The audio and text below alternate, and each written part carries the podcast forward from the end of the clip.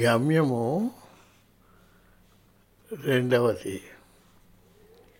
మానవ జన్మ అనుకోని సంఘటన కాదు. దానికి ఒక పరమార్థం ఉంది. మానవ జన్మ ఒక లక్ష్యం సాధించడానికి ఎత్తబడినది. జీవితంలో మనం కోరుకున్నట్టుగా ప్రతిదీ జరగదు. అందుచేత ఓపిక పట్టుదల రెండు సుగుణాలను సమంగా అలవర్చుకొని పెంపొందించుకుంటే అవి ఆయనను తన గమ్యం చేయడానికి దారి చూపుతాయి. దేవుణ్ణి ముఖాముఖి కలియడం తరువాత ప్రపంచంలో దేనివల్ల చలించకుండా నివసించగలడం మన లక్ష్యం. ఈ లక్ష్య కావలసిన అన్ని వనరులు సాధనాలతో ప్రతి మానవుడు జన్మించాడు. ఈ వనరులను సమర్థంగా చాకచక్యంగా ఎలా వాడుకోవాలో మానవుడు తెలుసుకోవాలి. ఏది చేయాలో ఏది చేయకూడదు నిర్ణయించుకునే అత్యుత్తమ పనికరం ఆలోచన శక్తి. ఆలోచన శక్తి ద్వారా మానవుడు జీవిత పరమావధి ఏమిటో తెలుసుకోవడం అది ఎలా సాధించాలో దాన్ని సాధించే మార్గం ఏమిటో కనుగొనడానికి ప్రయత్నిస్తాడు. తను ఎవరు ఎక్కడి నుంచి వచ్చాడు? ఆఖరికి ఎక్కడికి వెళ్తాడు? అని ఆయన తలపోస్తాడు. జీవిత మర్మాలన్నీ ఆయన విప్పే వరకు ఆయనను ఆలోచన శక్తి విశ్రమించనివ్వదు. ఆలోచన అంటే ఏమిటి? అది ఎక్కడి నుంచి ప్రారంభమవుతుంది? ఆఖరికి మన యథార్థ స్వరూపం ఏమిటి? అన్న ఉన్నతోన్నత మనము ముసుగు తొలగించాలని మానవుడు కోరుకుంటాడు. జీవన ప్రవాహం తన మార్గాన్ని మార్చుకోవచ్చును. జీవన ప్రభావం తన మార్గాన్ని మార్చుకోవచ్చును. అది ఒక స్థితి నుండి మరొక స్థితికి మారవచ్చు. అది విషమవచ్చు విషమవ్వకపోవచ్చు. కానీ అది ఎప్పుడు ఆగదు.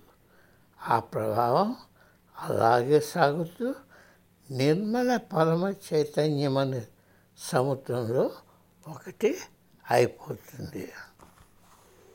అంతులేని జీవిత ప్రవాహంలో తెలియాడుతూ మానవుడు ఎన్నెన్నో జీవిత స్థితుల గుండా పయనిస్తాడు.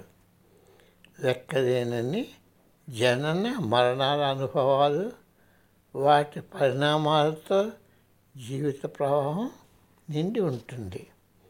జనన మరణాలు అంతులేని ఘటనా చక్రంగా కనిపిస్తుంది.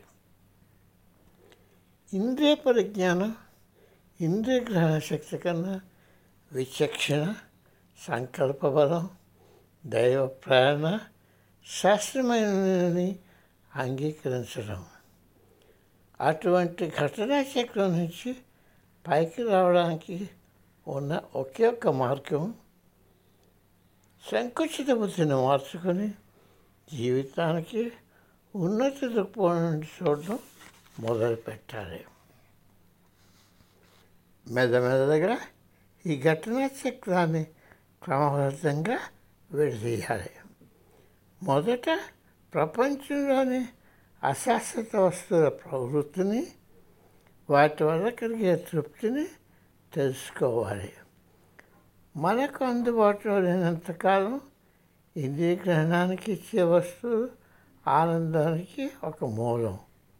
అది సాధించగానే మనసు ఇంద్రియాల అసంతృప్తిని చెంది ఇతర వస్తువుల కోసం వెతకడం మొదలు పెడతాయి ప్రాపంచిక వస్తువులు మనస్సు ఇంద్రియాల యొక్క ప్రవృత్తుల గురించి పరిజ్ఞానం సాధకుని దృష్టికోణాన్ని మార్చుకోవడంలో సహాయపడతాయి.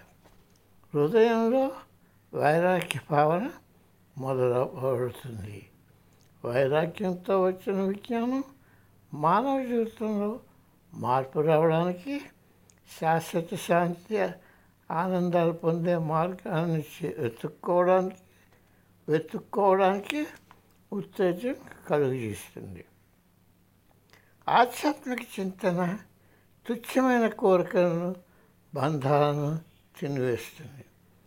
విచక్షణ శక్తి ప్రబలమవుతుంది. మానవుడు తన కర్మలను సంపూర్ణ విచక్షణతో చేస్తాడు.